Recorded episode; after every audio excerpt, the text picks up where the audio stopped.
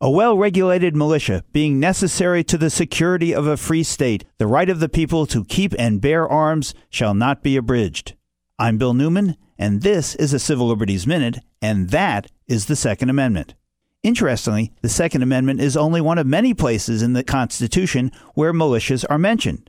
Article 1, which sets forth the power of the legislature, states that Congress shall have the power, quote, to provide for calling forth the militia to execute the laws of the nation, and then gives Congress shared power with the states to organize, discipline, and govern militias. Article 2, which sets forth the power of the executive, that is the president, also specifically mentions militias. Quote, the president shall be the commander in chief of the Army and Navy of the United States and of the militia of the several states when called to serve.